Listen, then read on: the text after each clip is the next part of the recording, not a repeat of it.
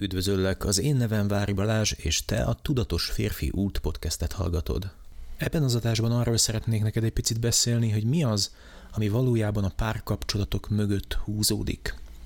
Valójában persze a válasz nem túlzottan bonyolult, hiszen minden mögött, legalábbis az én olvasatomban, az egyén áll. Mindent igazándiból az egyén szemszögéből vizsgálunk, és alapvetően azt gondolom, mindent onnan lehet értelmezni. Az, hogy valami jó, vagy valami rossz, az is csak annak fényében értelmezhető így vagy úgy, hogy ki az, aki azokat a dolgokat vizsgálja. Na de hogy is van ez most a párkapcsolatok esetében? Valójában a párkapcsolat is több szinten működhet, és valójában ezek a működések mindig az egyén éppen aktuális állapotát e, fogják tükrözni, és számára szolgálnak egy bizonyos fejlődési térként, játszótérként, ha így tetszik. David Deida modelljét hívnám segítségül, hogy megmutassak három olyan fázist, ami véleményem szerint nagyon egyértelművé teszi azt, hogy a párkapcsolatok esetében mi az, amiből jövünk, miben vagyunk most, azaz, hogy a jelenlegi kapcsolatainkat mi hatja át, és mi az, ami véleményem szerint a kivezető út, vagy mondhatnám azt is, hogy az irány. Először is eh, Deida modellje alapján Ugye a három fázisnak az első lépése a tipikus függő kapcsolat. Természetesen ezeknek a kapcsolatoknak is több szintje van, alapszinten szeretném csak bemutatni ezt a modellt. Ugye a függő kapcsolatokat nagyjából úgy lehet elképzelni, mint ezt a tipikus 50-es évekbeli kapcsolódást férfi-nő között, ahol a férfi nagyon maszkulin, a nő nagyon feminin, és ennek megfelelően mindenki a saját szerepében önmagát képviseli. Ezzel nincs is semmilyen probléma, de alapvetően ugye nem beszélhetünk egy önálló egységről, hanem egy olyan olyan egységről beszélünk, aminek a két felét két különálló egyed alkotja. Ezek a kapcsolatok minden esetben függőségen alapszanak, ahol általában a nő függ a férfitől anyagilag, és a férfi függ a nőtől érzelmileg. Ezeknek a kapcsolatoknak rendkívül mélysége van. Ez a rendkívüli mélység pedig abból jön, hogy nagyon-nagyon sok benne a fent, és nagyon sok benne a lent, hiszen a másik igazándiból teljessé, egészé tehet téged. Érezheted azt, hogy valamilyen jellegű hiány van benned, és a másik ezt pótolja. Ezek rendkívül jó érzetek, amikor valaki teljesé válik, de valójában amikor valaki más tesz téged teljessé, akkor mindig a háttérben ott húzódik annak lehetősége, hogy ő tehet téged boldogtalanná is azzal, hogy ugye azt, amit adott neked, azt el is veheti tőled. Úgyhogy valójában a függő kapcsolatok, mint ahogy egyébként a függőségek, mint például az alkoholfüggőség, rendkívüli mélységekkel rendelkezik, rendkívül sok benne az a fajta energia, ami létrehozza ezt a vonzás, taszítás játékot, egyfajta mágnesesség van benne, egyfajta kölcsönhatás. Azt gondolom, hogy amikor valaki felismeri azt, hogy saját boldogsága az valójában a legkönnyebben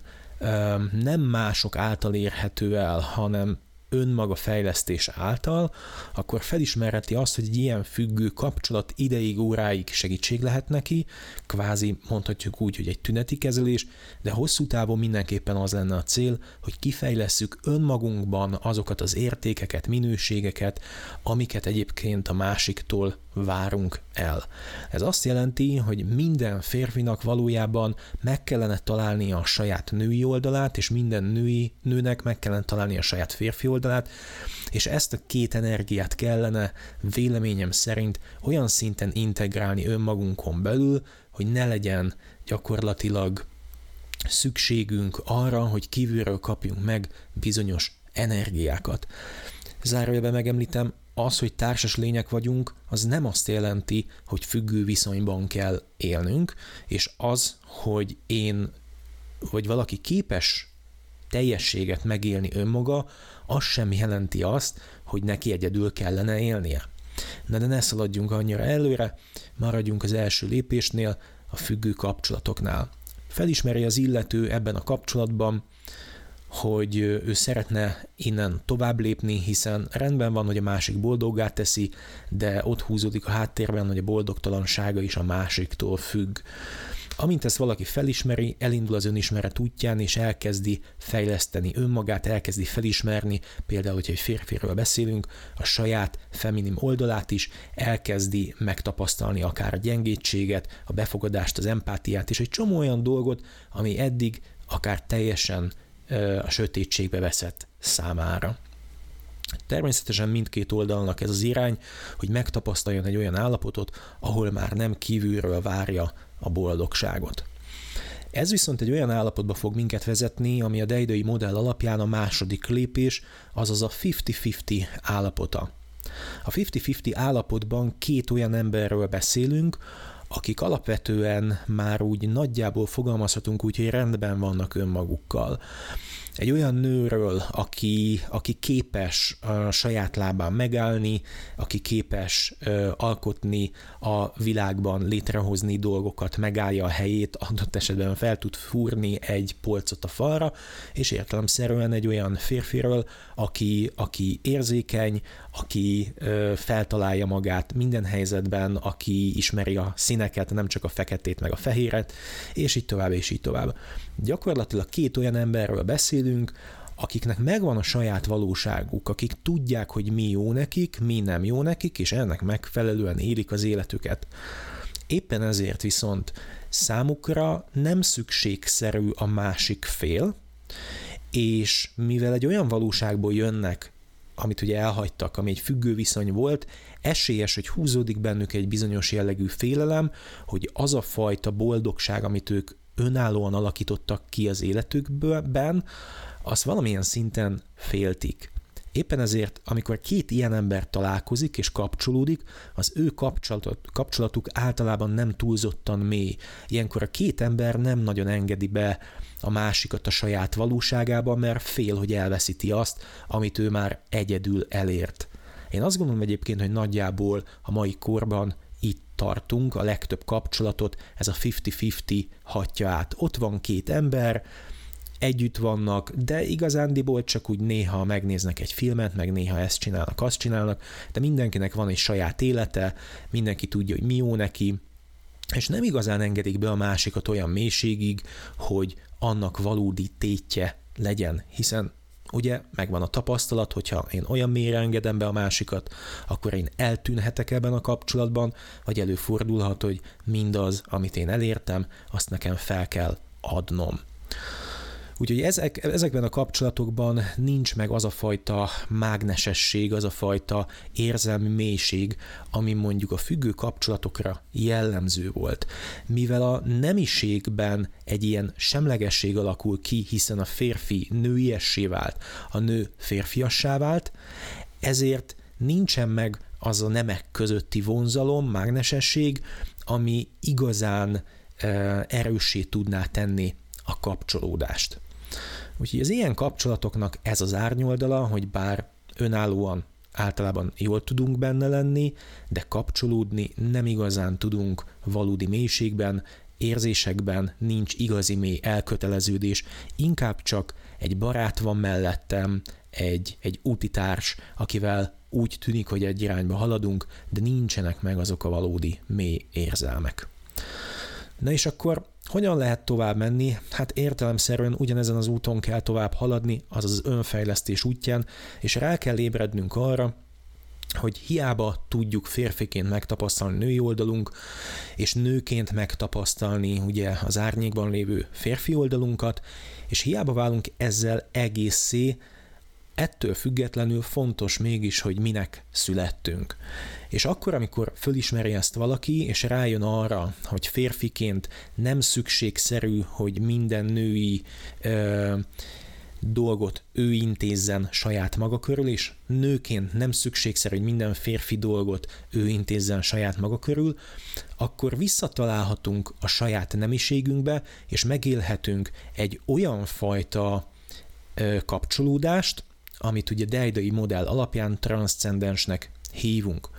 Ez valami olyan dolog, ami már túlmutat gyakorlatilag az egyénen, ami egy olyan kapcsolódás, amiben a férfi újra férfivá válik, a nő újra igazi nővé válik, de nem függő viszonyban vannak, hiszen nem arról beszélünk, hogy egy olyan férfi van ebben a kapcsolódásban, aki csak és kizárólag a saját oldalát érti és látja,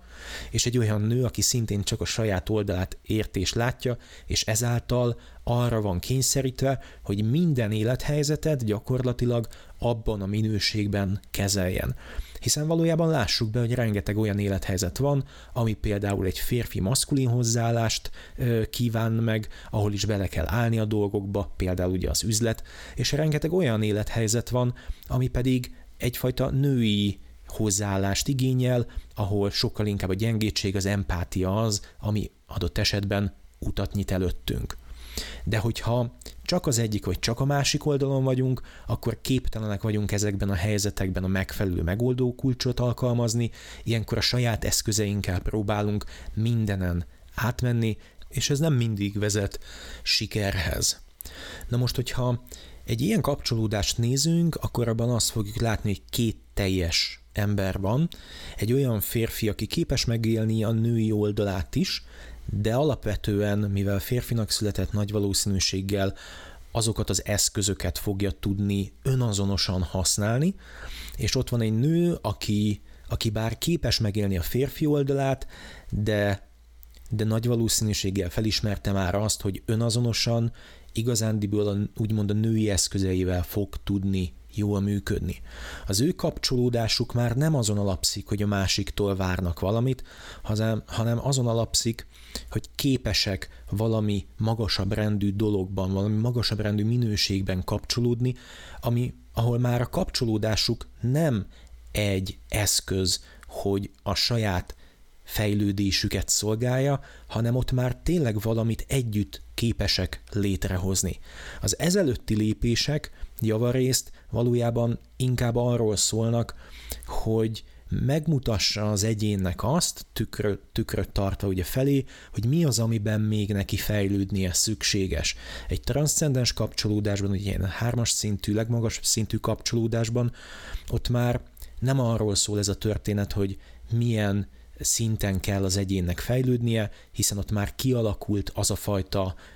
mély tudatosság, ami abból jött létre, hogy az illető egyesíteni tudta a önmagán belül a férfi és a női minőségeket.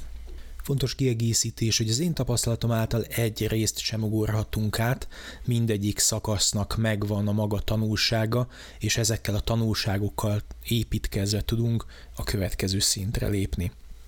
Érdekes megvizsgálni, hogy a saját kapcsolatodban éppen hol helyezkedsz el, melyik szinten vagy, és ennek megfelelően például a párod is azonos szinten van-e, és érdemes arra törekedni, hogy, hogy együtt tudjatok egy következő szintre emelkedni, és együtt tudjatok, együtt tudjátok meghaladni nem csak önmagatokat, hanem gyakorlatilag az előző kapcsolati szinteteket is.